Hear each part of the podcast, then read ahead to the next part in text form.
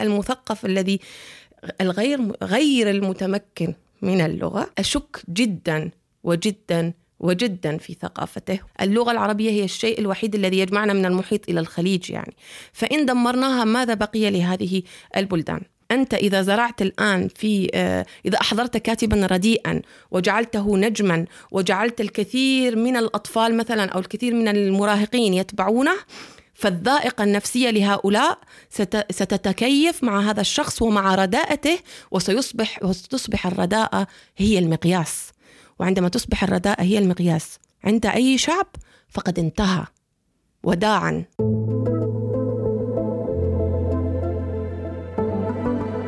تستمعون إلى بودكاست مسابقة أقرأ إحدى مبادرات مركز الملك عبد العزيز الثقافي العالمي إثراء وللاطلاع على تفاصيل المسابقة والاستماع إلى باقي الحلقات بالإضافة إلى توصيات الكتب السبعة لضيوفنا في آخر كل حلقة. زوروا موقعنا www.ireadaward.com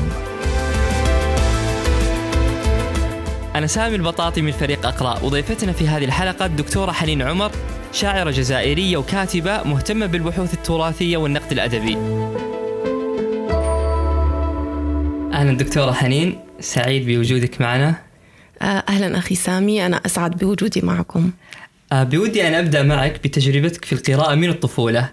وأنت إذا صح التعبير ابنة الشرق والمغرب العربي.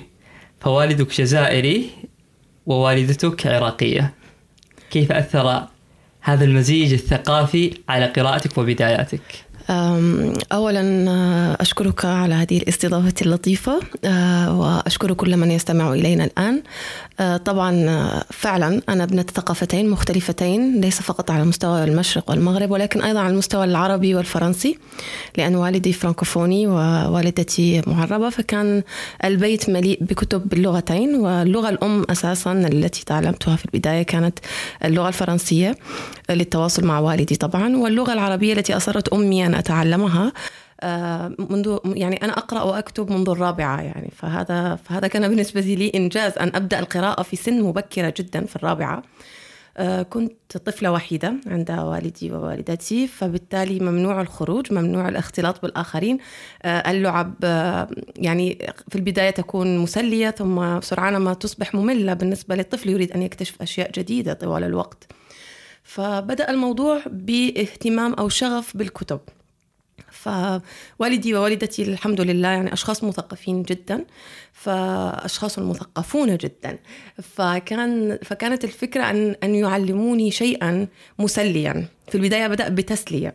فبدأت القراءة آه، وكانت بالنسبة لي الكتاب هو النافذة الوحيدة على العالم. يعني أنا أشبه مكتبتنا في البيت بكونها آه، مجموعة من النوافذ الصغيرة المرتبة التي يمكن من خلال أي نافذة أن أطل على عالم مختلف. فيبدأ آه، الشغف برؤية ما وراء هذه النوافذ. وطبعا قضيت على كل الرفوف السفلى بسرعة جدا مثل فأر واضطر أهلي أن يرفعوني تدريجيا إلى الرفوف العليا. آه، بدأ الموضوع بالسابعة الكتابات الأولى. آه، الطفل دائما شغوف أن يقلد ما يرى. فكنت أريد أن أقلد هذه الكتابات. بدأت بكتابة قصص الأطفال في السابعة. وتطور الأمر في التاسعة حينما آه، طبعا كنت أقرأ الشعر الجاهلي يعني آه، شعر عنترة المتنبي. هذه الأشعار الكلاسيكية كانت موجودة في بيتنا متوفرة الدواوين الكاملة.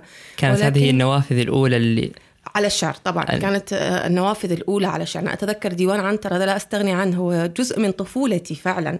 والجميل أنه أن الكتاب كان كان مرفقا بشرح كان هناك شرح للمفردات. فطوال الوقت كنت أتعلم مفردات جديدة آه، من خلال هذا الكتاب مما عزز كثيرا قاعدتي اللغوية الأولى. ف... ثم في التاسعة التقيت بكتاب كان أعلى المكتبة وصعدت لأحضره القصة الشهيرة التي سألتني عنها. صعدت لأحضر الكتاب كان كتابا زهريا مثيرا بالنسبة لطفلة في التاسعة يعني. فصعدت وسقطت ولكني أمسكت بالكتاب وسقطت فجرحت الجرح الشهير على ركبتي. والجميل أن هذا الكتاب غير حياتي لأنه كان مختارات من قصائد نزار قباني مختارات محمود درويش نازك الملائكة السياب كان مختارات من الشعر الحديث. وطبعا أدهشني نزار قباني وأدهشتني القصائد التي ما زلت أحفظها إلى الآن لدرجة أني لم أهتم بالنزيف وأنا أقرأ. كان ذلك في أي سن؟ في التاسعة. في التاسعة. جميل. كان هناك على مقعد آه، كان هناك قصيدتان القصيدة الأولى كانت مقتطفة من يوميات امرأة لا مبالية والقصيدة الثانية هي كلها القصائد مقتطفة ولكن كان ذلك جيدا بالنسبة للطفلة لأن قصائد نزار قباني كان يجب أن تكون مراقبة بالنسبة للطفلة في التاسعة. على دفتر سأكتب كل تاريخي على دفتر. سأكتب لا يهم لمن سأكتب هذه الأسطر فحسبي أن أبوح هنا لوجه البوح لا أكثر. جميل. وهكذا قررت أن أصبح مثل نزار قباني في التاسعة. وماذا عن الكتب خارج دائرة البيت والمنزل؟ آه، خارج دائرة البيت آه، طبعا بدأ الموضوع في المدرسة. يعني بعد أن قضيت على كتب البيت كان علي أن أجد مكانا آخر أقضي على بقية الكتب فيه. فكنت في مدرسة في البداية المدرسة الأولى كانت آه، جديدة وبالتالي المكتبة كانت فقيرة. فبالنسبة لي كان أكبر سعادتي أن أنتقل إلى مدرسة أخرى فيها مكتبة كبيرة وهذا ما حدث بالفعل يعني. فبالنسبة لي كانت المدرسة الجديدة الجنة. ليس على مستوى التدريس ولا على مستوى المكتبة لأن المدرسة كانت قديمة.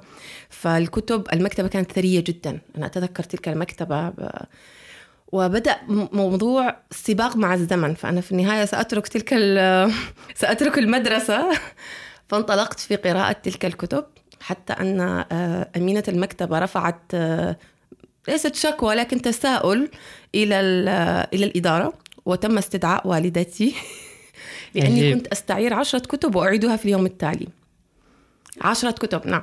كنت أقرأ عشرة كتب يوميا. كانت هذه الكتب تدور حول ماذا؟ الأشعار آه، والأدب. آه، قصص الشعوب آه، روايات قصيرة أشياء قصص بالنسبة لأن الموضوع ابتدى من سن آه، يعني هذه المدرسة انتقلت إليها وأنا في حوالي آه، العاشرة أو في هذا الح... يعني في هذه الحدود قبل العاشرة قليل يعني في التاسعة ممكن. فبدأ الشغف يزداد فكان يجب أن أنهي كل المكتبة قبل أن أغادر المدرسة. قبل أن أنتقل إلى الإعدادي يعني.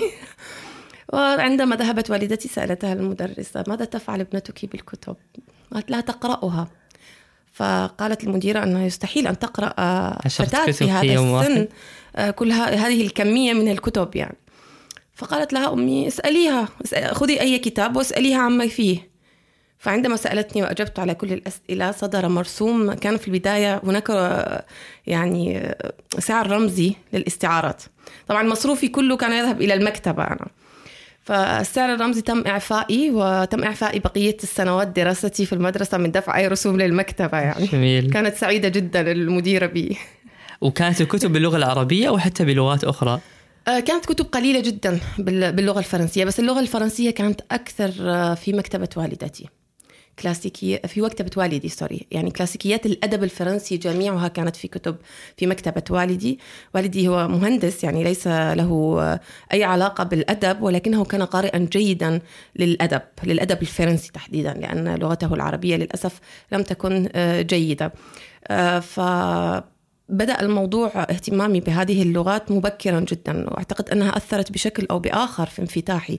فأنا أقرأ ثقافتين ثقافة الثقافة العربية والثقافة الفرنسية في آن واحد.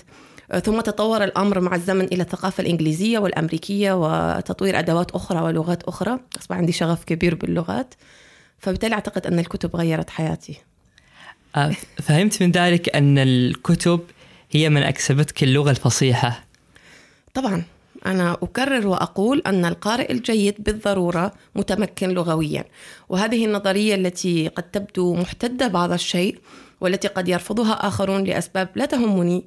آه، أقول دائما فيها أن يعني بصفتي طبيبة ويحق لي أن أعطي آه، بعض المعلومات الطبية فالدماغ مثل العضلات. الدماغ عضلة كالعضلات الموجودة في جسم الإنسان. كلما مرنته أكثر كلما اكتسب طاقات ومهارات وقوة أكثر. وبالتالي إذا كان آه، إذا كان عقلك مدربا على القراءة فبالتالي هو يكتسب مهارات لغوية فطرية. ويكتسب القواعد غريزيا. يعني الشخص القارئ الجيد الذي آه، يكتسب هذه المهارات يستطيع أن يتحدث اللغة العربية بفصاحة وبدون أخطاء ولكن دون حتى أن يعرف القواعد. أما الشخص الذي آه، لا يقرأ ولا يطلع سنجد في لغته الكثير من الأخطاء. آه هذا عدا عن ضحالتها يعني بين قوسين. آه حتى يختلف البعض على الضحالة فإننا لا نختلف على القواعد.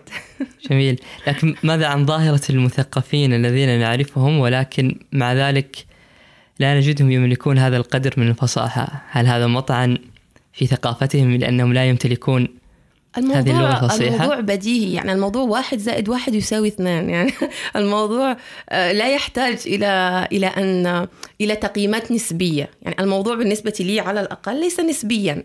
بمعنى أني عندما أجد شخصا قد يكون آه، سبق وقلت قد يكون لديه على الأقل على الأقل نسبة أدنى من الثقافة ولتكن آه، الثقافة الأساسية الأساس اللي هي الثقافة الدينية. مثلا القارئ الجيد للقرآن الحافظ لكتاب الله سيكون لديه حد أدنى من اللغة وحد أدنى أيضا من الثقافة الدينية.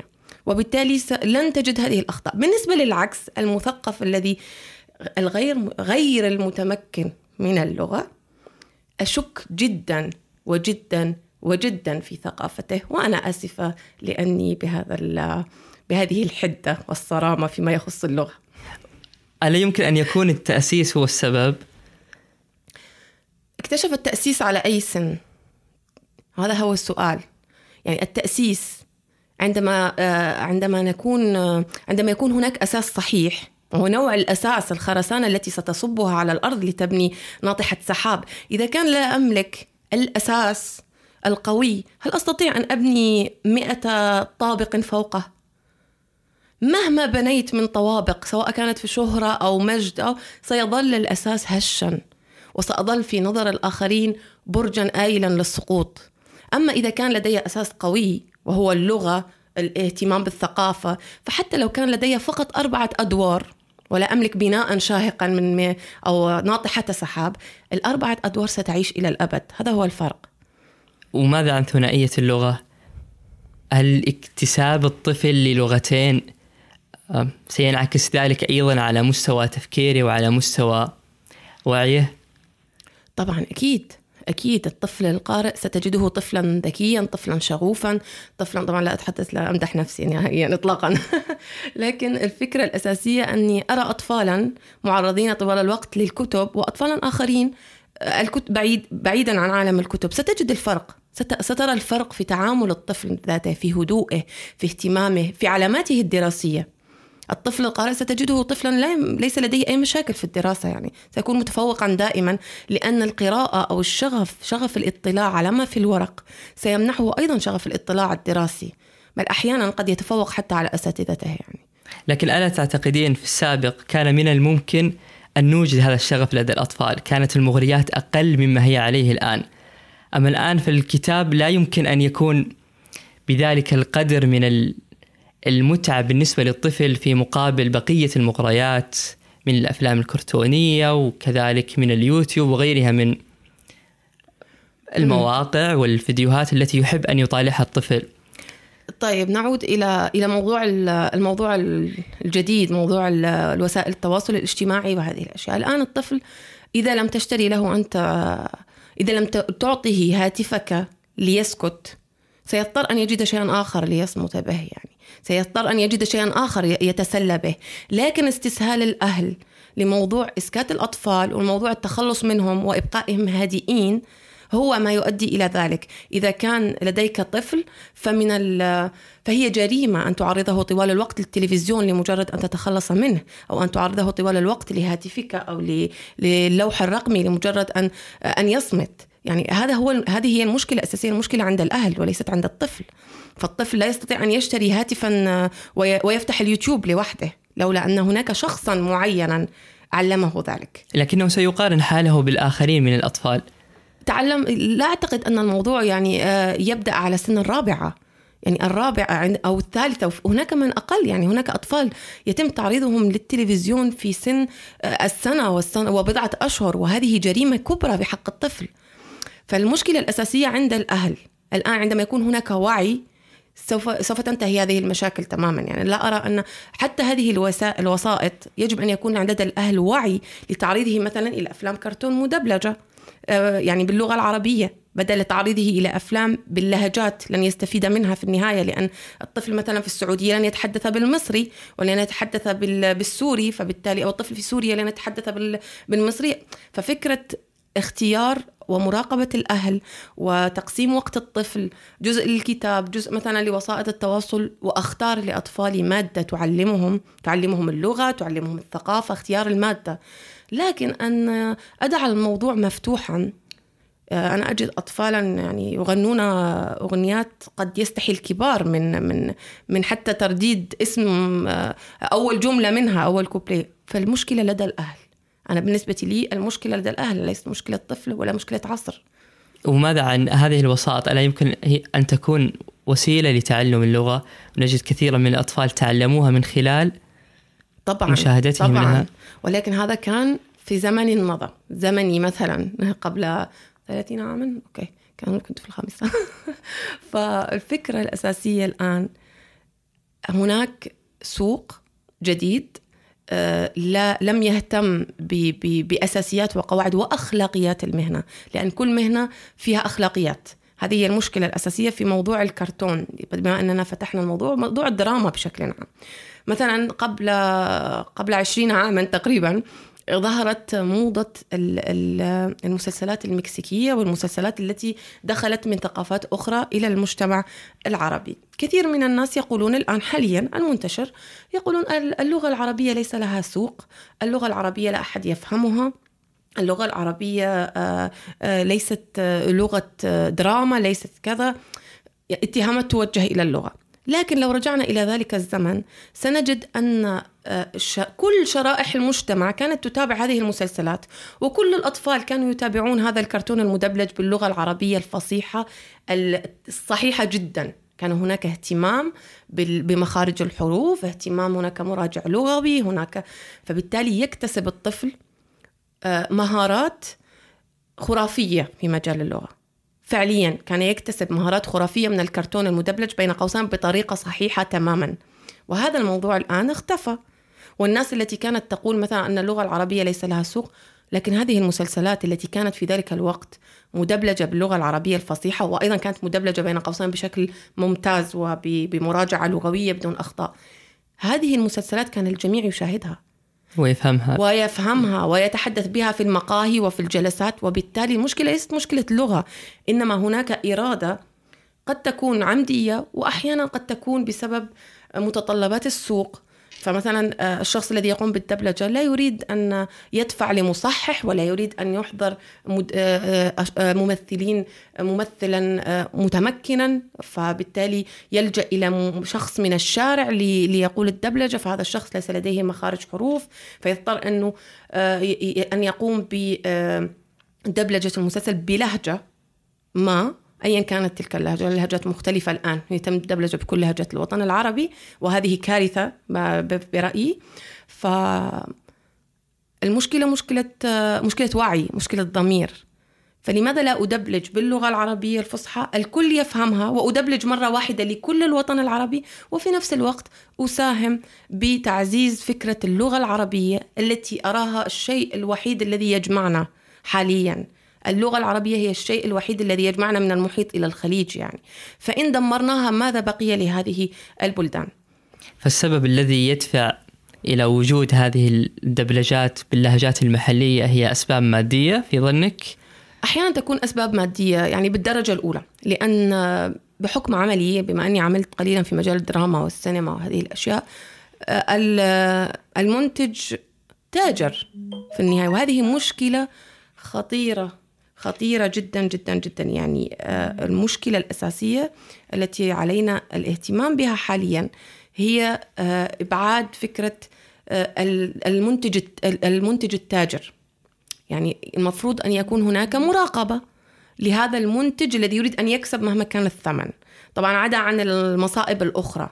فأن نوكل مهمة إنتاج الدراما والفن والفنون إلى مجموعة من الجهلة فإننا نساهم في تجهيل المجتمع بالضرورة. لذا فالمفروض أن الحكومات العربية آه، تتحلى بحد أدنى من الصرامة في هذا الموضوع وأن يكون الإنتاج آه، متوازيا مع الثقافة. يعني لا يكفي أن تملك مالا لتنتج عملا. وإن أنتجته فأنا لن أعرضه على الأقل. أن يكون لدي صرامة في في أنا لا أقول مراقبة كل شيء أو وضع حد أعلى من يعني مثلا وضع يعني رقابة عالية. لا أتحدث عن الرقابة التي تحد من الحريات. أتحدث عن الرقابة التي تحد من الكوارث. هذا هو الفرق. يعني هناك حرية الح... كل الأفكار مرحب بها. ولكن شرط أن يكون هذا الشخص الذي سينتج هذه الفكرة متحملا لمسؤوليتها وعلى قدر كبير من الوعي بعملية إنتاج الدراما وتوعية المجتمع. هذا فيما يتعلق بالأعمال المدبلجة وحتى إنتاج بقية الأعمال. كل شيء. الموضوع كل شيء في الوطن العربي في هذا الموضوع في هذا المجال يعاني من مشاكل من المحيط إلى الخليج يعني لا أدعي أني أعرف كل شيء ولكن على الأقل عندي ثقافة من المغرب العربي عملت في مصر لسنوات عملت في الأردن.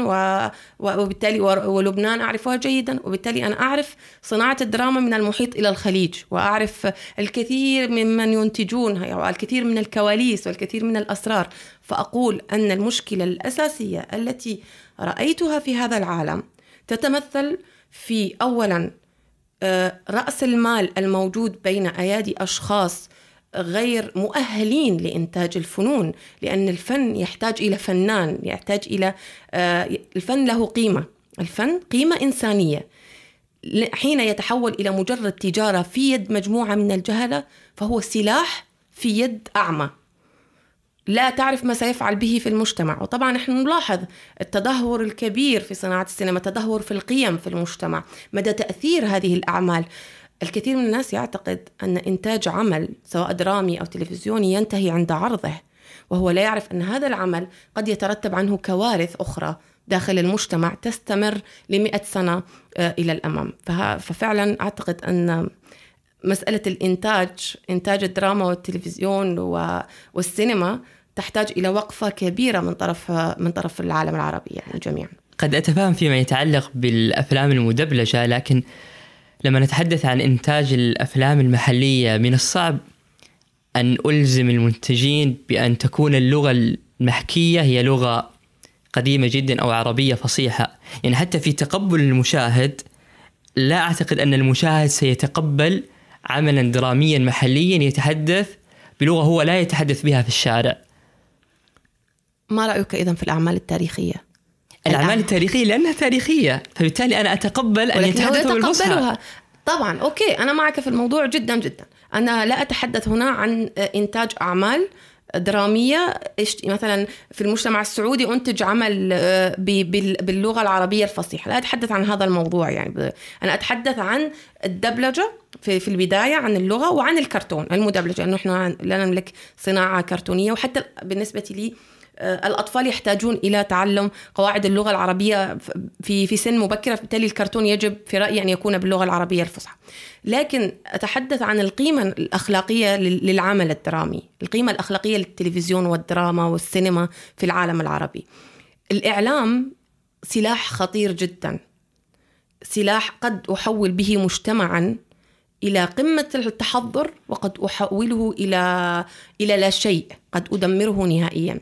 وبالتالي اللغة العربية مهمة في الأعمال التاريخية برأيي مهمة جدا في الدبلجة ولدى الأطفال. لدى الأطفال. أما بالنسبة للأعمال الأخرى فلا مانع أن تكون باللهجة المحلية. إذا كانت تعكس آه، يعني تعكس مثلا مجتمعا معينا تكون باللهجة العادية ولكن يتم مراقبة المحتوى لأن ذلك مهم.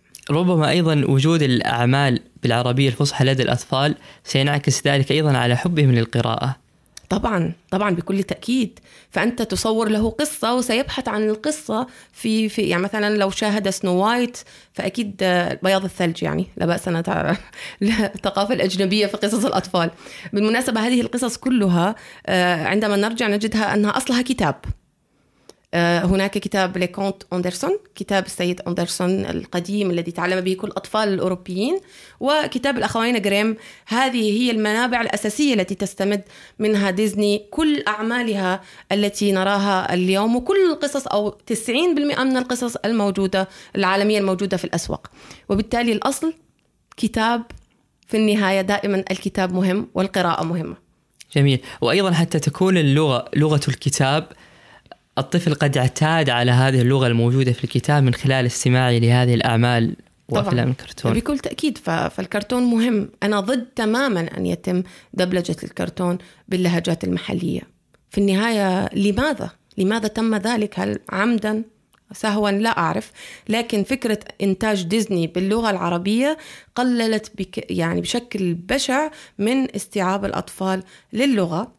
وبالتالي من شغفهم بالقراءة لأن هناك قطيعة بين ال... بين. بين الطفل وبين اللغة الموجودة في الكتاب هذه القطيعة ستجعله ينفر من الكتاب أما عندما يتعود على سماع الكرتون فسيشعر بالألفة مع مع اللغة ذاتها، الألفة مع اللغة على كل مستوياتها، يعني حتى في الدراسة ستجد أنه الآن مت يعني متناغم مع اللغة التي يدرس بها، متناغم مع الكتاب الذي يقرأه، متناغم مع مع الكرتون الذي يشاهده، فهي دائرة حلقة كاملة. في النهاية تؤدي إلى نتيجة واحدة. جميل. بالمناسبة عمل الأخوين جريم هل العمل الموجود في الكتاب الأصلي هو العمل الذي تم تحويله إلى أفلام كرتون. آه، بالضبط تماما. هذه ال- الأخوين جريم ماذا فعل؟ جمع الكتب هو كتاب من القرن الثامن عشر قديم جدا آه، ونادر جدا آه، ونفس الشيء بالنسبة لأندرسون. فنجد أن هذه هم الأخوين جريم جمعا فقط المخزون التراثي الثقافي ال- الغربي لأوروبا. والاندرسون كتب ألف. وطبعا قامت ديزني بإنتاج الكثير. يعني مثلا سأعطيك أمثلة من من هذه الامثله منبعها هذه الكتب. آه، بياض الثلج آم، سندريلا آم، كل القصص آه، فلة والأقزام السبعة كما تسمى بال... يعني اللي هي بنفسها بياض الثلج الأميرة النائمة آه، كل الأعمال آه، العمل الذي أصبح مشهورا جدا آه، ملكة الثلج. كل تلك الأعمال التي أنتجتها ديزني لن أقول كل الأعمال التي أنتجتها ديزني لكن أغلب الأعمال التي نعرفها والتي تنتج والتي نراها اليوم أصلها كتاب. ولكن للأسف الشعوب التي لا تقرأ الشعوب التي لا تستثمر أيضا في تراثها لأننا في في العالم العربي نملك قصص الكثير من القصص الشعبية المرمية والتي أقصى ما يمكن أن يفعلوه لها أن يجمعوها في كتاب بطريقة عشوائية لم- ينتجه مركز أو ينتجه آه، تنتجه هيئة ويوضع على الرف ولا يصل لا لأطفالنا ولا إلى الجمهور ولا إلى ديزني طبعا. فالفكرة الأساسية علينا أن نتعلم على الأقل من ألف ليلة وليلة. ماذا أصبح ألف ليلة وليلة؟ أصبح كتابا يحلم به أو يجعل كل العالم يحلم. فنحن الآن أيضا بحاجة إلى جمع قصصنا وتراثنا وإنتاجها وإلى وقفة أساسية يعني نحتاج إلى منعرج لصناعة جيل جديد تماما ورؤية جديدة لهذا العالم العربي. ربما وجود مثال كألف ليلة وليلة يدل على أن المشكلة ليست في اللغة وليست في التراث بقدر ما هو وجود مبادرات لجمع هذا التراث وإخراجها بطريقة جيدة يفهمها العالم الآخر لأن يبدو عندنا مشكلة مشكلة في فهم الآخرين وفي فهم الآخرين لنا. ويبدو هذا سينقلنا إلى مشكلة أخرى وهي مشكلة الترجمة. مشكلة كبيرة. طبعا هناك هناك أعقب فقط على على قولك أن هناك مشكلة بين بيننا وبين الآخر. وهناك مشكلة أيضا على مستوى العالم العربي في موضوع نقل التراث موضوع الترجمة. الترجمات عادة في العالم العربي آه، خاضعة لأولا المنبع الأول هي دور النشر التي أغلبها تجارية أو إلى هيئات ومراكز يفترض أنها مسؤولة سواء كانت عن جمع التراث أو عن الترجمة.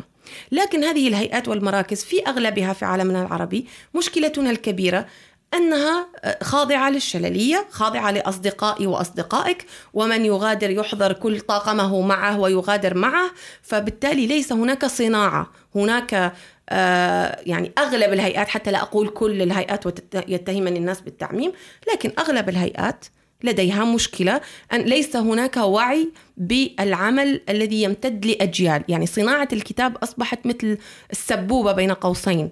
يعني أتف... أريد أن أصنع كتابا لأحصل على مقابل مادي فليذهب الكتاب إلى الجحيم. كل يعني مش كل لا, لا أحب التعميم.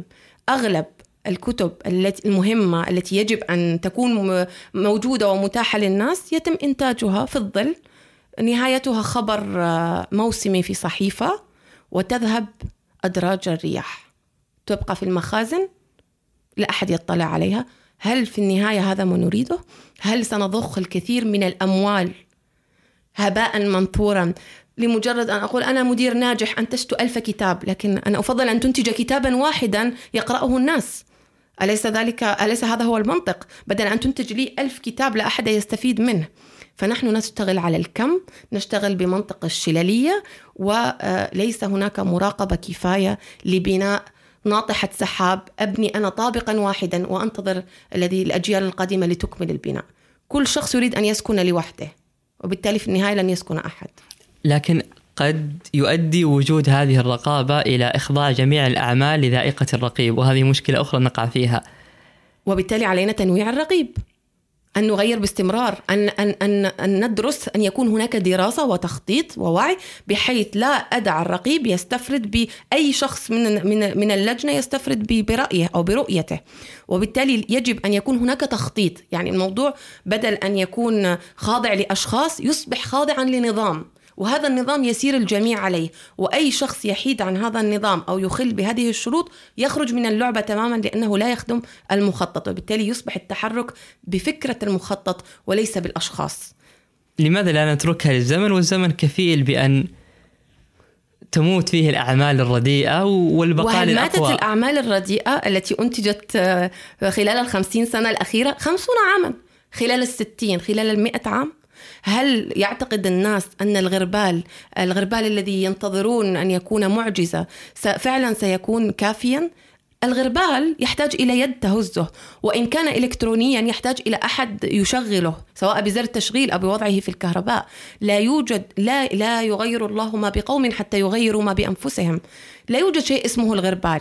أنت إذا زرعت الآن في آه، إذا أحضرت كاتبا رديئا وجعلته نجما وجعلت الكثير من الأطفال مثلا أو الكثير من المراهقين يتبعونه فالذائقة النفسية لهؤلاء ستتكيف مع هذا الشخص ومع رداءته وسيصبح وستصبح الرداءة هي المقياس. وعندما تصبح الرداءة هي المقياس عند أي شعب فقد انتهى وداعا فإنه يسير نحو انقراضه. سواء بدخول مستعمر أو سواء المجتمع نفسه يصاب بسرطان الرداءة وينهي نفسه تماما. لكن حينما يبقى عمل رديء فهذه مشكلة الناس التي تقبلت هذا العمل. لا لا لا لا, لا يجب أن نظلم الجمهور. أنا لا أحب أن ألقي بالذنب دائما على القارئ. القارئ الذي يذهب إلى المكتبة ليقتني كتابا. مثلا قارئ في عمره في السادسة عشر يريد أن يكتشف آه الشعر. سوف يذهب إلى المكتبة ويطلب آه كتابا. طبعا سيختار الكتاب الذي رآه في الإعلام لأنه لا يعرف البقية مثلا. سيختار كتابا رآه بالصدفة في في التلفزيون أو كاتبا رآه في التلفزيون أو تنجيم الرداءة يعني ووضع بروزة الرداءة كما أسميها. فسيختار هذا الكتاب سيحضره إلى المنزل سيفتح ليبدأ باكتشاف الشعر. وعندما يرى الهراء الموجود سيغلق الكتاب الذي لن يفهم 90% من محتواه. وهذا في أحسن الأحوال طبعا أتحدث في أحسن الأحوال. سيغلق الكتاب ويلقيه في سلة المهملات وسنفقد قارئا. ولو كان هذا القارئ له تأثير على عشرة من أصدقائه سنفقد 11 قارئا. والإحدى عشر لديهم تأثير سنفقد مئة قارئ سنفقد ألف وقد نفقد مليون قارئ. إذا الكتاب الرديء خطير. بروزة الرداء خطيرة. في أسوأ الأحوال سيعتقد أن هذا هو الشعر وسيقول أن الأمر سهل ويمكنني أيضا أن أفعل ذلك. وسيصبح هذا هو المقياس وسيكتب المزيد من الرداءة وستكرر الرداءة نفسها وسيصبح لها حلف لأن الجميع رديء سيدافع عن وجوده ويتم إقصاء الجيدين وهذا ما يحدث. بمبدأ قانون أصبح جيدا عندما يصبح كل من حولي رديئا. وبالتالي يتم إقصاء الكفاءات الجيدة ويحدث ذلك باستمرار. يتم إقصاء الكثير من الكفاءات الكثير من المواهب لحساب إبقاء الرداءة في الواجهة وعدم كشف رداءتها. يصبحون احزابا ويصبحون بل يصبحون دولة داخل الدولة، دولة كاملة داخل نظام آه، المشهد الأدبي، يسيطرون على المناصب، يسيطرون على طبعا ببروزة الإعلام يتم السيطرة على المناصب يتم السيطرة على الإعلام على المنافذ الأساسية آه، يتم السيطرة على المهرجانات على الهيئات الثقافية. ثم نجد أنفسنا كما نحن الآن في آخر آه، ترتيب العالم في المشهد الأدبي. لا أحد يعرف عنا شيئا وإن عرف فإنهم سيضحكون من الكثير من الترجمات الرديئة التي نرسلها إليهم آه، والتي نقول عنها أنها صفوة الأدب العربي وهي طبعا ليست صفوة الأدب العربي إنما الرداء التي بروزت نفسها وصدرها الإعلام لكن هل هذه الرقابة التي نتحدث عنها موجودة في العالم الغربي؟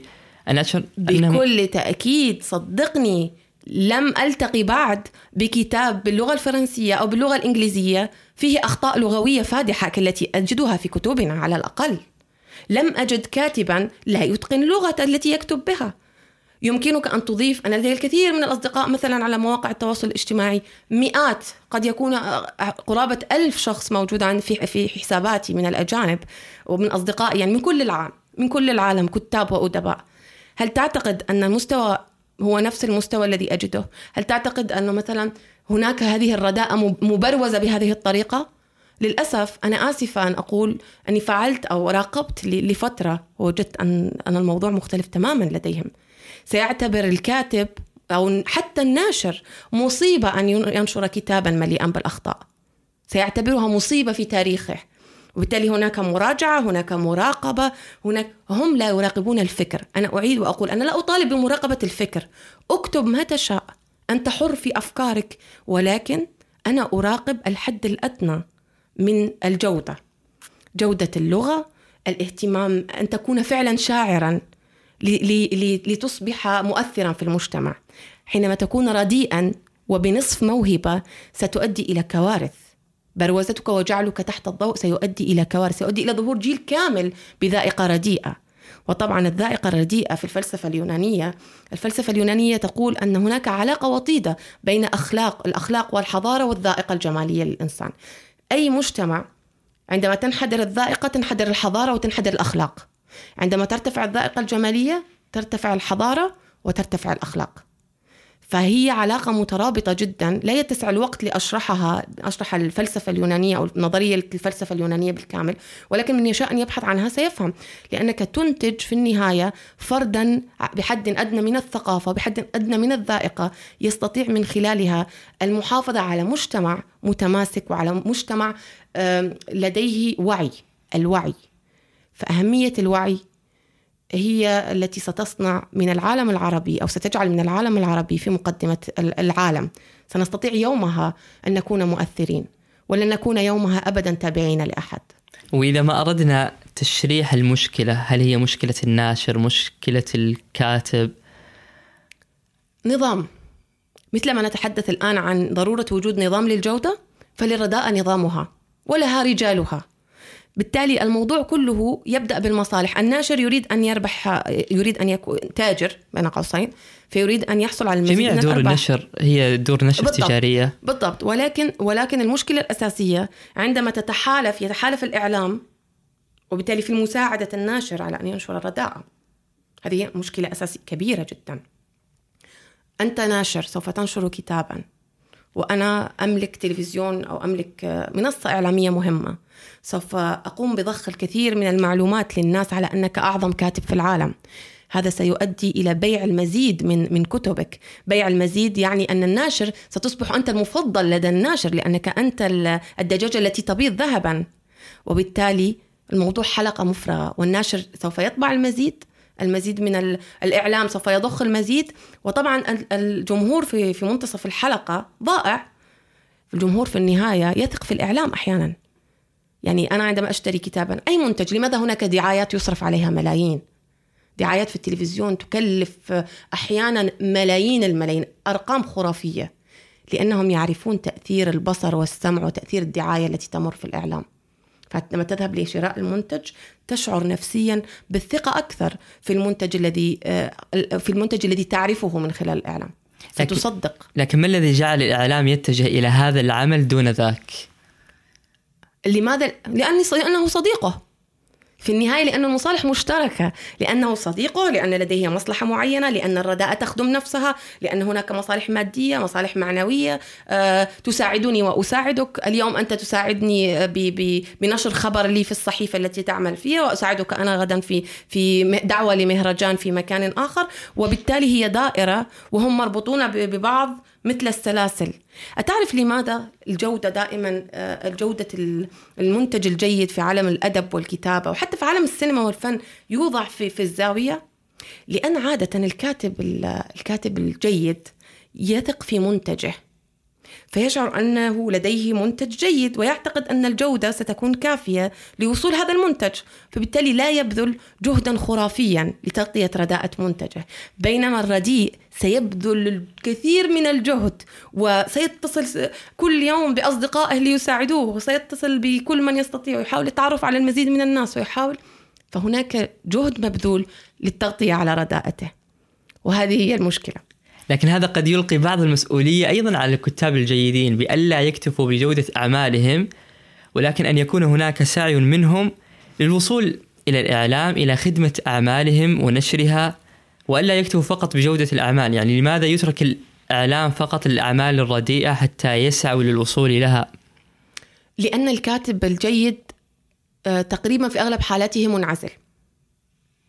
حالة نفسية.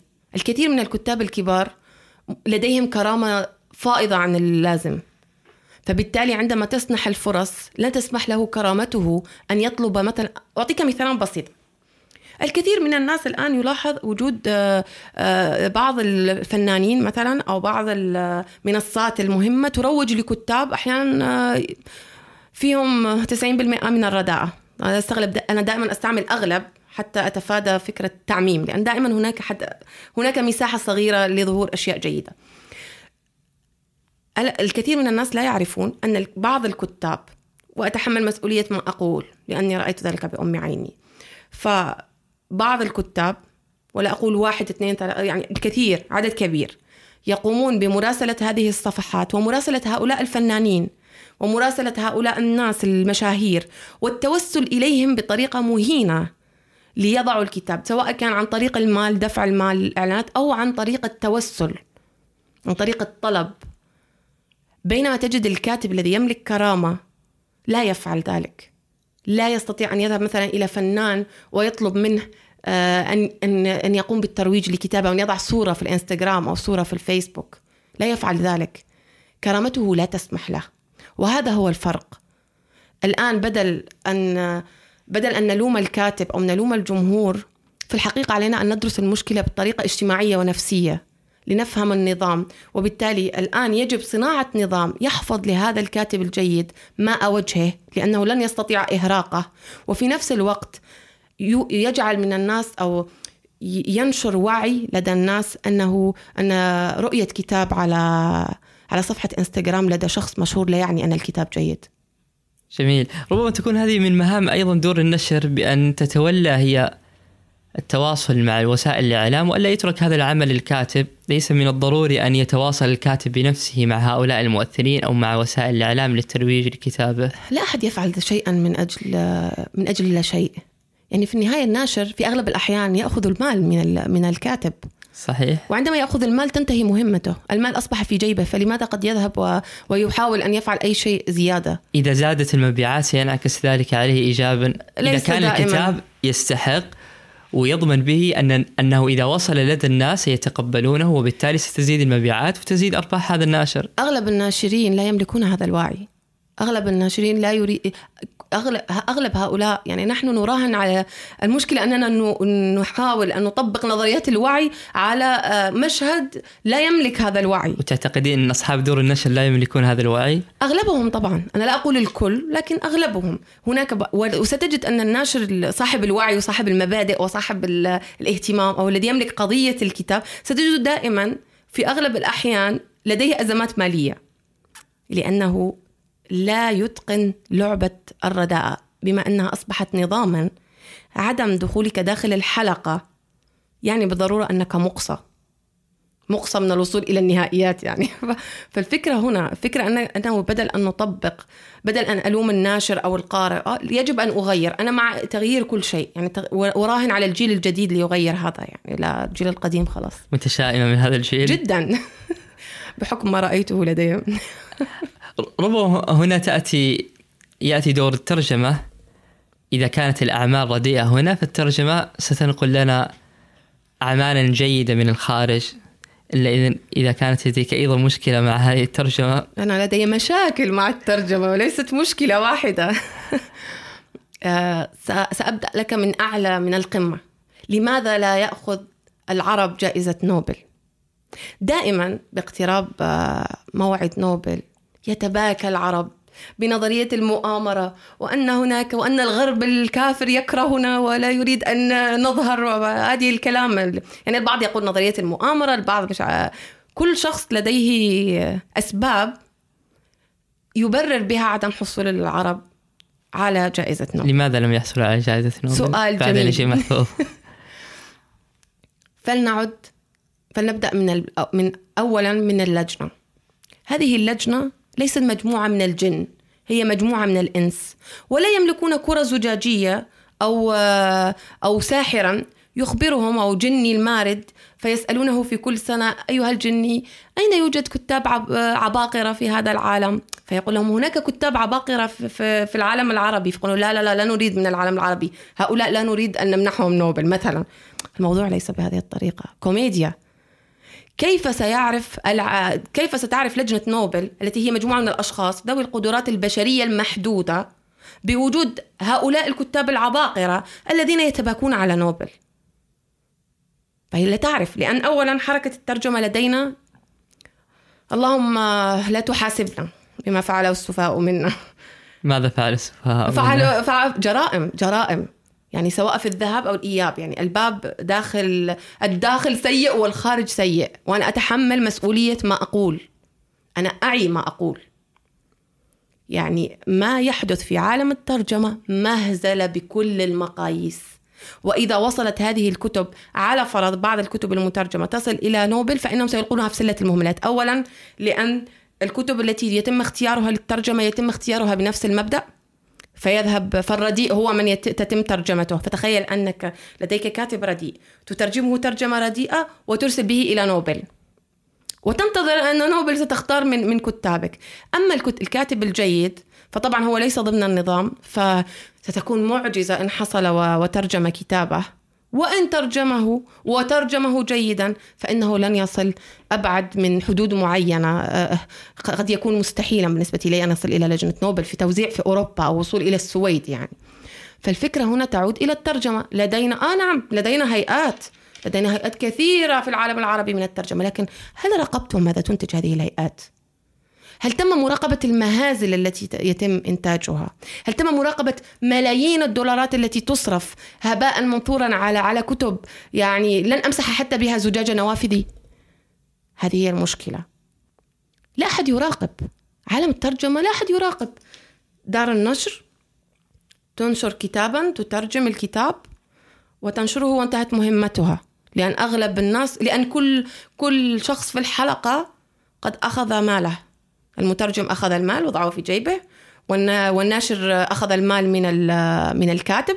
هذا في العادي يعني يتم أخذ الكاتب هو من يدفع للترجمة. هذا في العادي. الكاتب هو من يترجم على حسابه. وإن حصل وترجم الناشر على حسابه فماذا تتوقعون سيصل إلى أين سيصل هذا الكاتب؟ وهناك نقطة بين قوسين. رأس المال موجود أغلب رأس المال في المشهد الادبي موجود لدى الرديئين. فبالتالي هم من يتحكمون في العملية لأن الكاتب الجيد ستجده فقيرا معدما لا يملك المال ليدفع لترجمة كتابه وبالكاد يعيش يعني. فتصبح فلدينا كتاب من دار نشر الله أعلم ماذا به. الهيئات. الهيئات مبدأ الشللية مبدأ كم كتابا قد ترجمنا في العام؟ آه ألف اجعلهم ألف. لكن الكتب تلك الكتب رديئة ليس مهما. ليس مهما. هذا إن عرفوا أصلا أنها رديئة. إن عرفوا أصلا. فالمشكلة ليس هناك رقابة. ليس هن... وأعود وأقول أنا لا أقول راقبوا الأفكار. فليكتب كل شخص ما يريد سواء كان ملحدا مؤمنا أيا كانت هذه الأفكار. لا تهمني أفكارك. لكن هناك حد أدنى من الأدوات. الأدوات الأساسية اللي جعل شخص متر... يكتب أنه ترجم. أولا الإلمام باللغتين. فهم المعنى فهم المبنى فهم سيميائية اللغة. وفي العمل الأدبي هناك شيء يتجاوز فكرة آه، فكرة ترجمة المعنى. هناك سيميائية لكن السيميائية مضروبة في مقتل لأنها بالنسبة لهم علم جديد. آه، تخيل تخيل وأنا أتحمل مسؤولية ما أقول. أني أتحدث في السيميائية لشخص عميد لن أقول طبعا اسمه احتراما له يعني أنه شخص آه، صديق يعني شخص مهم جدا في عالم الترجمة فأقول له هناك سيميائية في اللغة فيقول لي والله أنا سمعت عن الت... عن السيميائية ولكن لا أعرف ما هي ما هي. ويريدني أن أشرح له السيميائية في جلسة شاي. وهو شخص ترجم على مدار 25 عاما. فتخيل تخيل الكوارث. ويرى وعند ولدي بعض الطلاب باعتبارني أحاضر في الترجمة آه، من آه، من معاهد محترمة. عندما أبدأ الحديث عن نظريات نقد الترجمة أجد أن هؤلاء الماجستير مثلا تخيل يعني أو دكتوراه لا يعرف هذه النظريات ويقول لي ما تخبرينه بنا لم يخبرنا به لم ندرسه في الجامعة. ماذا درستم اذا في الجامعة؟ وأفاجأ بالمستوى. وأفاجأ أنه ليس هناك نظريات نقد للترجمة. وأفاجأ بخلط رهيب بين نظرية الانتربريتاريا ونظرية الترجمة. ونظرية الانتربريتاريا لها قاعدة مختلفة تماما عن قواعد الترجمة وبالخصوص عن الترجمة الأدبية لأن الترجمة الأدبية هذه موجهة لنقل ثقافة. تخيل أن هذه الثقافة التي يفترض أن تنقل يعني الدور الأساسي للترجمة هي ناقل ثقافة. فتخيل أن آه، أغلب المترجمين يقومون بحذف هذه الثقافة لدى الترجمة. بحجة أن القارئ العربي أو القارئ الغربي ذهبا وإيابا عن المعنى فقط؟ آه لن يفهم هذه الثقافة. ليست ثقافته. آه ما أنا لا أنقل له كتابا لأنقل له ثقافته. ثقافة هذا الشخص يعني. في النهاية هناك قلة وعي. فأنا مثلا أضرب مثالا أتحدث مع أشخاص دائما هناك مشاكل بيني وبين المترجم. أي مترجم ألتقي يعني أغلب المترجمين يكرهونني.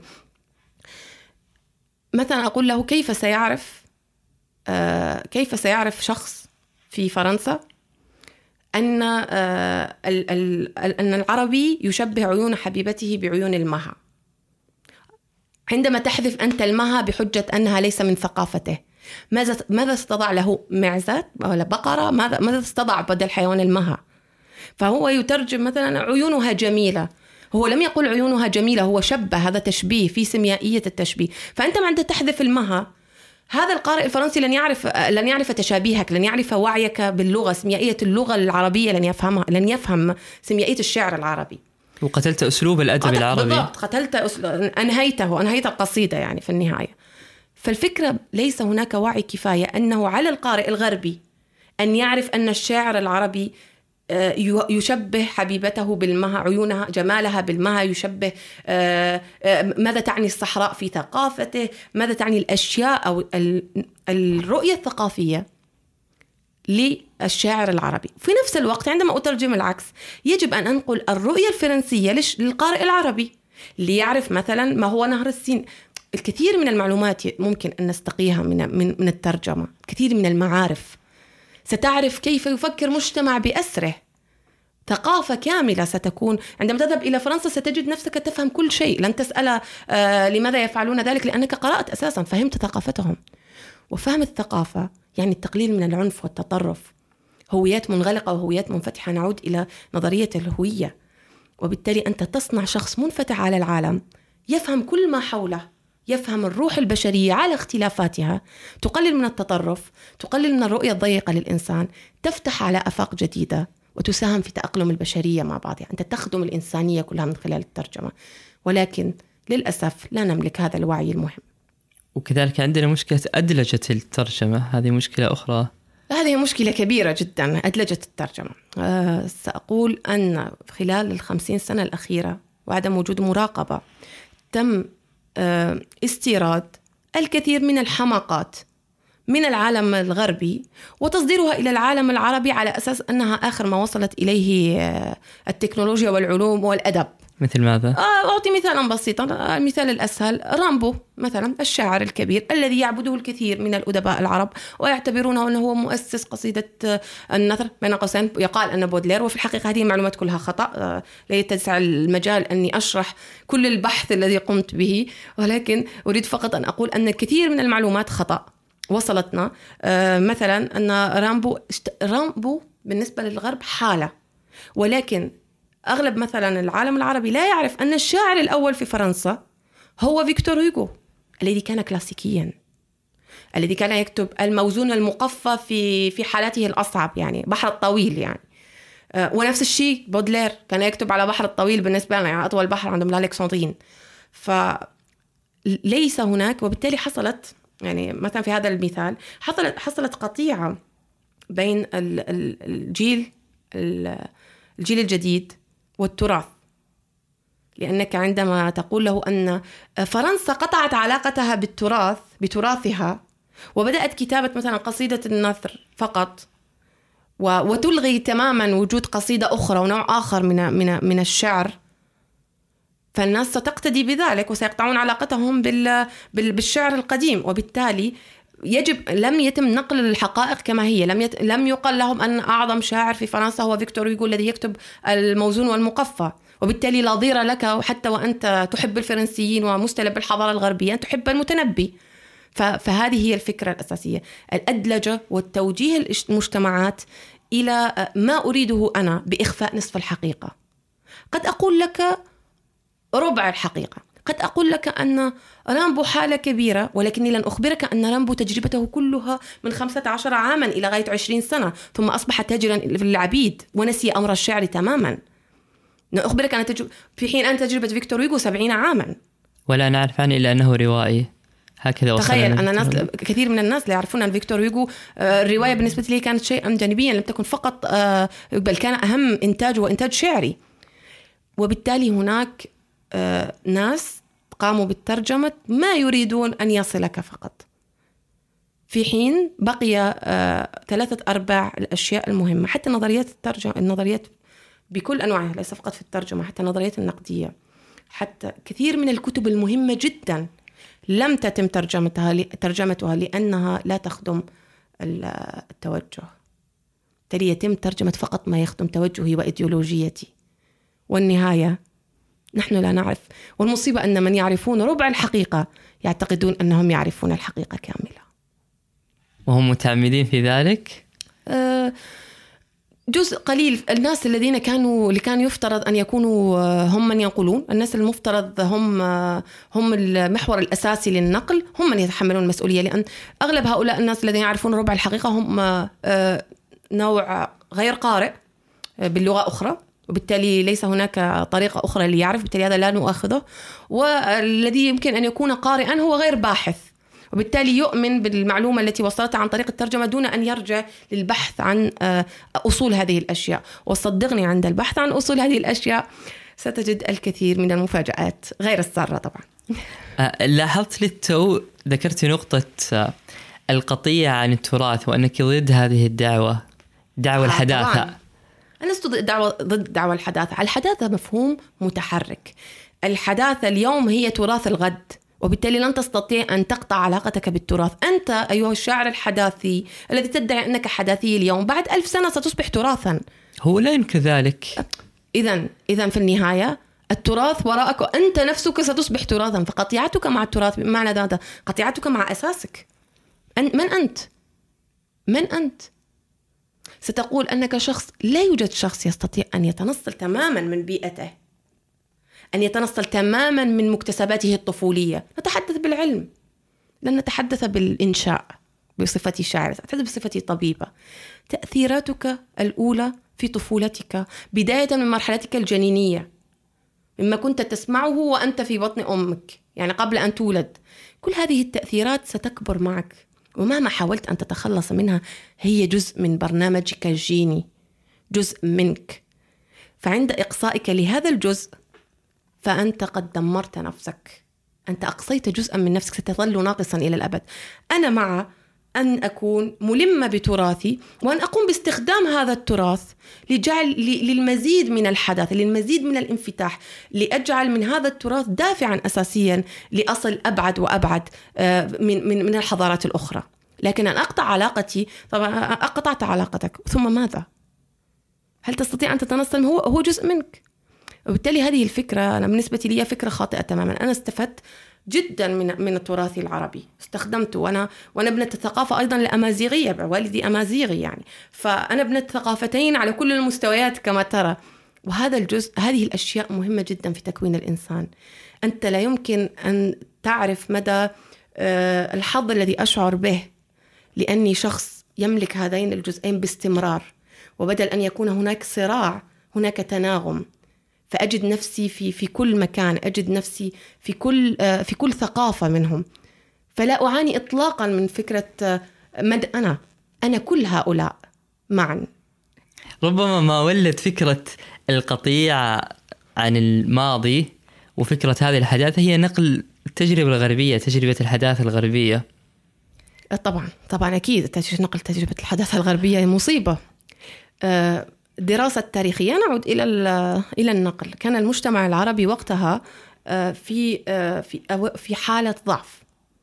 النكسات سقوط آه، الخلافة في الدولة العثمانية انهيارها الاستعمار الاحتلال الذي حل بالمنطقة من محيطها إلى خليجها. الهيمنة هذه الهيمنة الغربية التي حدثت أدت بالضرورة إلى وجود حالة من اليأس ومن الشتات النفسي لدى الشخص العربي. فنشأ جيل مستلب غربيا. فنشأ جيل يبحث عن الخلاص في النموذج الناجح القوي. فيريد أن يقتدي به. لكن هو لا يعرف أن هذا النموذج القوي نشأ أساسا بطريقة آه، نشأ أصلا لم يقطع علاقته مع تراثه إنما استثمر تراثه واستثمر تراث الآخرين أيضا. كيف استثمر تراثه؟ الكثير من العلوم العربية ونحن نعرف ذلك الكثير من علوم الحضارة الإسلامية آه، خدمت أوروبا. هو لم يقطع علاقته بأي تراث كان. أنت آه، سأعطيك مثالا بسيطا. المتاحف الموجودة في العالم العربي. أغلب هذه المتاحف تستعير قطعها من المتاحف الأجنبية. تراثنا كله في المتاحف هناك. يصرف عليها ملايين الدولارات للحفاظ عليها. برأيك لماذا قد يحافظ هؤلاء ويصرفون ملايين الدولارات للحفاظ في متاحف عظيمة على تراثنا. إن كان التراث غير مهم. اذا علينا هنا أن نقف وأن نفهم أهمية هذا التراث أن نفهم أهمية هذا التاريخ. هم يصرفون الحفاظ على تاريخنا فما بالك فما بالك بتاريخهم يعني؟ إذا يبدو ستكون عندك مشكلة مع أدونيس باعتباره لا عندي مشكلة دائما مع أدونيس. لا دائما عندي مشكلة معه يعني مشكلة مع مع أنا لا أشهد للرجل أنه ذكي جدا هذا الشيء الوحيد الذي أشهد له به ولكن آه، آه، لدي تحفظات كثيرة على على التجربة ككل يعني. آه، لا أريد أن أخوض كثيرا في الموضوع لكن من يعرفون يعرفون تحفظاتي ويعرفون مثلا أنا أعطيك مثال أنا هناك كتاب لا يعرفه كثيرون أنصح بقراءته اسمه أدونيس منتحلا لكاظم جهاد المترجم كاظم جهاد. لكن كثير من الناس من عشاق أدونيس لأن مرآة الحب عمياء يعني كما يقال. آه، فيقولون أن كاظم جهاد متحامل على أدونيس. في حين فعلا هناك آه، فعلا هناك مقال باللغة الفرنسية أخذه أدونيس وكتبه بنفس بحذافيره. أشهد للرجل هنا أنه ترجم بأمانة. بحذافيره وضع اسمه عليه لفيلسوف اسمه بونو. منشور المقال في الأوبسيرفاتور. ف... فأنا بالنسبة لي لك أن تحب أدونيس كما تشاء ولكن لا تجبرني أن أحب شخصا قام بعمل كهذا. أنا حرة. وأنا شخص أعتز بتراثي وأعتز بهويتي وأعتز بشعري القديم وأحب المتنبي وأحب عنترة وأحب كل هؤلاء وأرى أن الشعر العربي بدون الشعر الموزون سيكون أعرجا. وفكرة أن قصيدة النثر هي فقط الشعر الحقيقي بالنسبة لي هذه مرفوضة إطلاقا. أنا مع حرية الأشكال فليكتب كل كما يشاء لكن لا يجبرني أحد على قطع علاقتي مع الخليل. فأنا لو يعني أنا جرس الخليل هذا هو حياتي كلها وشعري كله. أتذكر بالمناسبة عبارة قالها الدكتور عبد الله الغذامي عن أدونيس أن حتى الحداثة التي يمثلها هي حداثة رجعية. صحيح. مشكلة أدونيس أن الرجل ذكي وأيقن مبكرا ما عليه فعله ليجلب الأضواء العيب ليس على أدونيس العيب على من يتبعه دون أن يراجع ودون أن يمحص ودون أن يدقق. دققوا. أنا لا أطلب أكثر من إعمال عقولكم يعني فقط. أعمل عقلك فقط. فكر حلل. هل كل ما يقوله صحيح؟ والدليل على ذلك ولو أني لا أحب أن أؤاخذ الناس ب- ب- باشيائها يعني ب... لا أحب أن أؤاخذ بال... لأني دائما آه، أطبق نظرية رولون بارت موت المؤلف.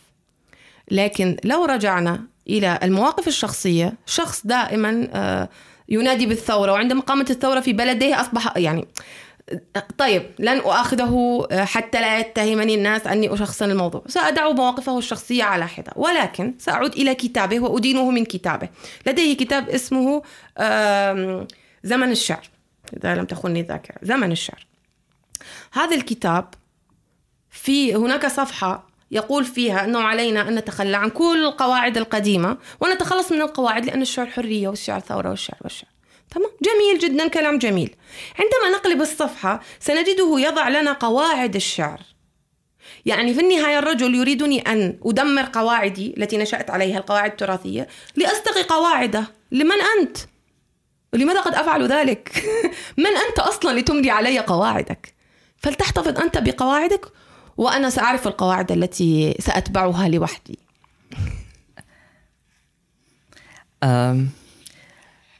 لك مقالة كانت عن. محمود درويش. المقالة الشهيرة. المقالة الشهيرة. لو طيب. تحدثين عنها. بما أننا نتحدث عن أدونيس. آه فعلا. هناك مقالة صدرت في القدس العربي من حوالي سنة سنة أكثر من سنة ربما سنتين آه هذه المقالة كانت آه بعد عندما توفي محمود درويش عام 2008 صدر كتاب عام 2009 ترجمة لديوان نيتشه هكذا تكلم زرادشت هذا الديوان ظهرت فيه جملة في الصفحة 222 أو شيء من هذا القبيل يعني. فتقريبا كنت أحفظ الصفحات حتى. ففي هذا ال- الكتاب في هذا الكتاب المترجم ظهرت جملة على هذه الأرض ما يستحق الحياة بأنها جزء من قصيدة من قصيدة موجودة في هذا الديوان بين قوسين الذي ليس ديوانا أصلا ولكن العرب يصرون على أنه ديوان يعني. يصرون أنه ديوان شعري ويترجمونه على أساس أنه ديوان شعري ولكنه في الحقيقة رواية فلسفية. تمام. نقرأ فيها في هذه الصفحة هذا هذه الجملة ويبدأ طبعا المثقف العربي حامي حمى الديار بكتابة الكثير من المقالات وإسالة الحبر ويبدأ الجميع في مهاجمة محمود درويش على أنه لص وعلى أنه سرق جملة نيتشه. والأستاذ الكبير أدونيس لكي يؤكد السرقة على محمود درويش بعد وفاته طبعا لأنه لو كان حيا كان سيكون له رأي آخر. ف يعني ينشر كتابا اسمه كونشيرتو القدس ويضع الجملة ولا أفهم تلك الجملة كيف وضعت هناك على أساس أنها آه، أنه ديوان شعر لكن الجملة تقول وكما يقول نيتشه بين قوسين على هذه الأرض ما يستحق الحياة. يعني أنا أرى أن الجملة بين قوسين ليست شعرية إطلاقا لتكون في ديوان شعري لا- يلا لا يهم. كما يقول فليؤكد أن آه، الجملة لنيتشه.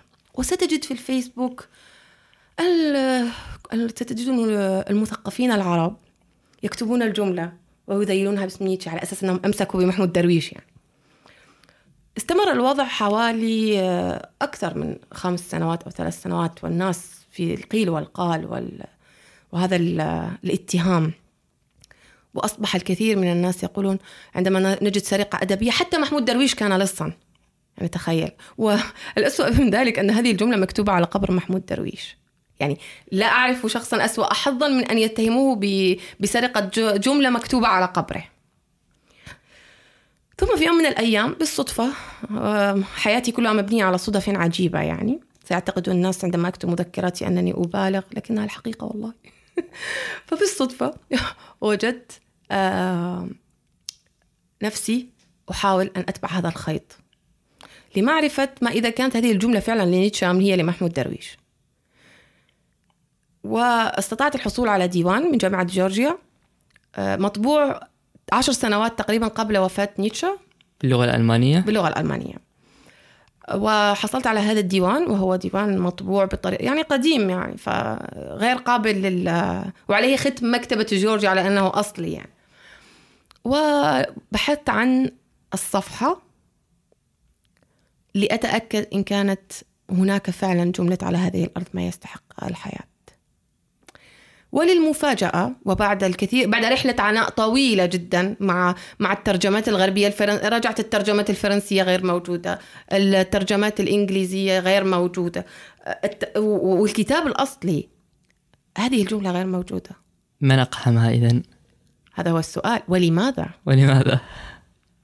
حتى في الترجمات التي سبقت هذه الترجمة التي صدرت عام 2009 لم تكن هذه الجملة موجودة الترجمات العربية إذا جملة واحدة في دي في كتاب مترجم أدت إلى تدمير تاريخ محمود درويش. فتخيل كم جملة موجودة في كتب مترجمة قد تؤدي إلى تدمير عدد من الهائل من التجارب الكبيرة.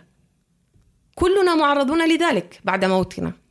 أي شخص فينا معرض أن يقوم مترجم بإقحام جملة داخل النص واتهامك بقية حياتك أنك لص وأنك سرقت جملتك الشهيرة من شخص آخر وفي الحقيقة هي جملتك وحدك. وإن لم تجد شخصا يحشر أنفه في كل شيء مثلي فقد تبقى متهما إلى الأبد. وكان يمكن لمحمود درويش أن يبقى متهما إلى الأبد. المهم كتبت المقال ووضعت صورة للصفحة من الديوان وتبين أصلا أن الجملة الموضوعة الحياة تستحق أن تعاش. وأن هذه الجملة هي جملة شهيرة هي ليست ملكا آه، لنيتشه أصلا بل هي آه، مثل دارج أو جملة دارجة آه، وردت لأول مرة أو أقرب أو أبعد مثال لها أبعد نموذج حصلت عليه لهذه الجملة مستخدمة من ما قبل الميلاد استخدمها أفلاطون في كتاب المأدبة لو بونكي يعني جملة عادية موجودة في الشارع لا يملكها حتى نيتشه. تحولت بقدرة قادر إلى جملة أخرى مختلفة تماما. لشاعر آخر. وأكدها أدونيس في كتابه وأكدها آلاف المثقفين العرب. آلاف المثقفين العرب الذين كتبوا آه هذه الجملة وذيلوها بنيتشه في الفيسبوك وفي مقالاتهم. ليصنعوا تاريخا كاملا من التزوير بجملة واحدة في كتاب مترجم حتى تعرفوا خطر الترجمة. خطر الترجمة. وعندما طبعا عرف الناس الحقيقة وبدأت الحرب أخرى ودخل كثير من الناس لأن الصفحة مصورة داخل في, في فالناس آه، الذين يتقنون الألمانية قالوا فعلا هذه الجملة غير موجودة. من أين أحضرها؟ ولماذا؟ ولفائدة من؟ سأدع السؤال مفتوحا ولكن أتمنى فقط أن يعرف الناس أن يعرفوا أن جملة واحدة في كتاب قد تؤدي إلى كارثة. وقد تصنع جيلا كاملا من الشعراء الذين سيستحلون السرقة بمطبقين حكمة إن كان رب البيت بالطبل ضاربا فما على الصبية إلا بالرقص. سيقولون محمود درويش وكان لصا فلنسرق أيضا لنصبح مثل محمود درويش. استمتعت جدا بالحوار معك ومضى الوقت سريعا. عادة بنهاية كل حلقة نأخذ التوصيات السبع لبعض أسماء الكتب أو الروايات لكن قبل أن آخذ هذه التوصيات ممكن أستعرض بعض العناوين التي ورد ذكرها في هذه الحلقة الأخوين جريم تنصحين بها؟ طبعا وللأسف هو غير مترجم نحن نعمل الآن على ترجمته حاليا آه ما ترجمت عند دار لا لا لا. تنوير؟ لا لا أعتقد. أنا معلوماتي أنه لا عموما دائما أنا أعيد ترجمة حتى ما هو مترجم هناك كوارث. فأنا لا أثق إلا بعملي يعني. يعني فعندك جريم أندرسون؟ آه كتاب للأطفال. طبعا لمن يريد أن يقرأ لأبنائه كتبا مميزة أو قصص الشعوب. لكن هل العمل الأصلي أصلا كتب للأطفال؟ ما أعتقد. طبعا طبعا. كتب لا لا هي مكتوبة للأطفال. ستجد بعض يعني ستجد أن هناك بعض الأشياء التي ليست مناسبة لسن معين ولكن عادة إذا قرأ شخص كبير القصة يستطيع أن يحكيها لطفل عادي يعني يعني لا تؤثر اطلاقا في هو فقط للأمانة لأنهم احتفظوا بال- بالأمانة التراثية فقط. بس أندرسون كله للأطفال. جميل. آه، أيضا مما استعرضناه هكذا تكلم زرادش نيتشه. كتاب ألماني لمن يتقن الألمانية. لا تقرأوه بلغة أخرى بليز أو بالإنجليزي كأقصى حالة. لا تقرأوه باللغة العربية. كل إلا إذا الترج- كانت الترجمة. هناك ثلاث ترجمات للكتاب. آه، الحقيقة أنا ما رأيته في عالم الترجمة. بالنسبة لي كان كان مؤلما. يعني مؤلما لدرجة أني وجدت أن مترجمين يقومون بقطع أجزاء كاملة من الكتاب بحجج مختلفة. وأحيانا عندما تقطع هذه الأجزاء فأنت تدمر تماما كل معنى وكل فكر وكل رؤية وكل رأي. فلا يعني لا أنصح أنصح ال- الناس أن يتعلموا دائما لغة أخرى. دائما. أصبح لا غنى عنها في هذا الزمن على الأقل الإنجليزية. حتى يقارن بين طبعاً. الترجمتين أحيانا. طيب آه، توصيات أخرى؟ أه نبدأ بفيكتور هيجو جميل. البؤساء. البؤساء. ألا يكرس هذا فكرة وصول فيكتور هيغو لنا كروائي وليس كشاعر؟ سنقول تأملات أيضا لفيكتور هيجو لأنه ديوان شعر جميل. آه لماذا فيكتور هيجو؟ لماذا البؤساء تحديدا؟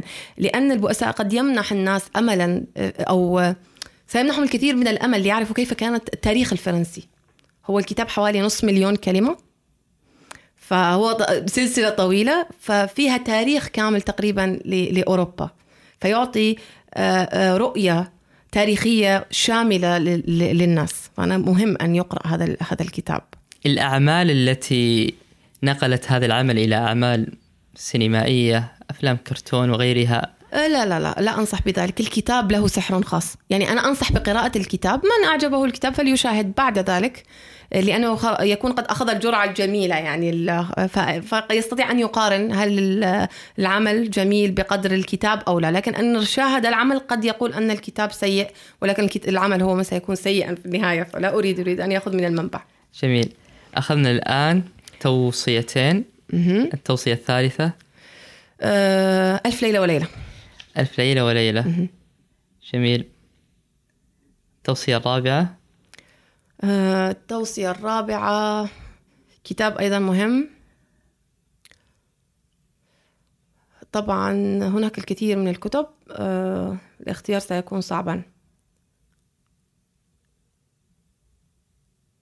نجيب محفوظ. نجيب محفوظ. مم. يملك روايات كثيرة. آه، يعني آه، ربما أولاد حارتنا. أولاد حارتنا. آه، الثلاثية. الثلاثية. بالمناسبة أعمال نجيب محفوظ استطاعت أن تصل إلى جائزة نوبل في آه، انظر إلى ترجماته. راجع ترجمات نجيب محفوظ راجع مدى جودتها راجع اهتمامه أيضا هو بالتنش... بالرؤية. آه، نجيب محفوظ شخص كتب الناس تعتقد أنه كتب المحلية التراثية لكنه استطاع أن يحول محليته وتراثه إلى رؤية عالمية فلسفية إنسانية بحتة. عندما تقرأه الظاهر شيء وسميائية المعنى الباطني شيء آخر وبالتالي هو شخص يملك رؤية فلسفية ووظف تراثه في خدمة هذه الرؤية الإنسانية.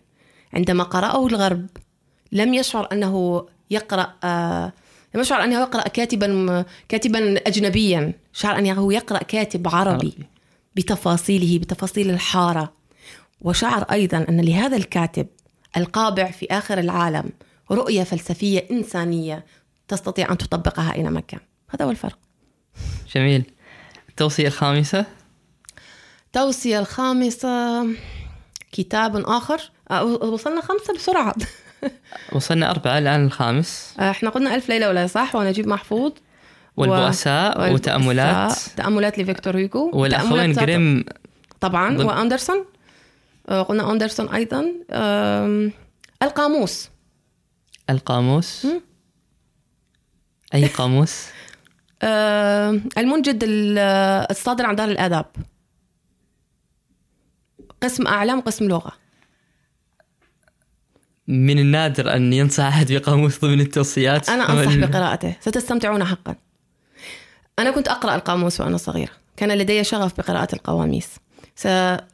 لمن يص... لمن يملك الاستطاعة لمن استطاع إليه سبيلا فليقرأ كل شيء. يعني صفحة واحدة في اليوم صفحة في اللغة وصفحة في الأعلام. فقط لا غير. لن تأخذ منك أكثر من دقائق.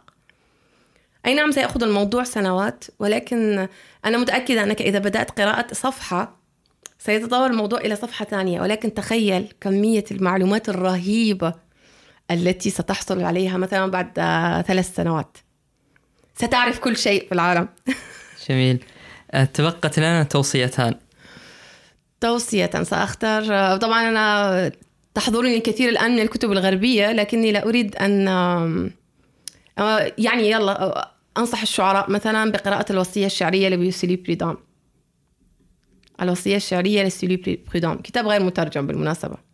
آه نحتاج إلى كتب مترجمة من غالبية طيب. عندنا. طيب آه كتب مترجمة. كتب مهمة مترجمة. أحاول أن أختار كتبا آه طيب كتاب جيد. آه بودلير أزهار الشر. لمن يحبون الحداثة حتى لا نظلمهم. يقولوا حنين عمر فقط. تراثية كثيرة يعني لمن يحبون أحد رواد الحداثة يعني. جميل. آه، بس بالمناسبة هو كتاب موزون ومقفى. يعني هذا أشهر كتاب لبودلير. وفكرة هذا الكتاب هو رؤية العالم من من منظور الشر. مختلف تماما فكرة فلسفية مختلفة. ولكن أنصح بقراءته مرة المرة الأولى سيكون مصادما بس المرة الثانية ستفهم أكثر. فأنصح بقراءته آه، مر... لمرتين يعني. جميل. التوصية السابعة والأخيرة؟ التوصية السابعة والأخيرة. كتاب مهم. آه، دعنا نقول آه، أريد كتابا تراثيا. هذه المرة تدعونني أختار كتابا تراثيا يعني. تراثيا عربيا؟ سأختار كتابا عربيا. الأغاني. الأغاني لكن ضخم جدا من الصعب أني أنا أعرف أني أختار فقط الكتب الضخمة يعني ولكن ماذا أفعل؟ هي الكتب عيون الكتب. فمهم مهم جدا. الأغاني. ومليء بالحكايات. أنا حاولت أن أختار كتبا يعني لا أريد أن أقول لك مثلا آه، كتب كتب الجاحظ مثلا. البخلاء مثلا. والرسائل والحيوان. آه، طيب كتب لطيفة لكن آه، يعني أنا أتحدث عن كتب تجعل من الإنسان يعني بما أنها سبعة كتب فقط تجعل من الإنسان قادرا. طبعا معظم الكتب هي فوق أجزاء لاحظت لاحظت. لاحظت. ولكن أريد فقط أن يعرف القارئ العربي أنه بقدر ما تقرأ بقدر ما تعيش. يعني إذا كنت تقرأ عشر صفحات فأنت عشت عشرة صفحات عشر عشر صفحات. تمام؟ عشان لا نخطئ في اللغة. آه وإذا قرأت مئة فأنت عشت مئة. وإن قرأت عشرة ألاف فأنت عشت عشرة ألاف. العمر لا يقاس بسنوات حياتك. الموجودة في شهادة ميلادك. العمر يقاس بعدد الصفحات التي قرأتها. فأنا أريدهم أن يعيشوا طويلا. جميل. هذه أجمل عبارة يمكن أن نختم بها الحلقة. العمر لا يقاس بسنوات حياتك ولكن بعدد الصفحات التي قرأتها. شكرا لك دكتورة حنين. العفو شكرا سعدنا لكم. بوجودك. وأنا أسعد وشكرا للمستمعين. وآسفة أني ثرثرت طويلا. شكرا لكم.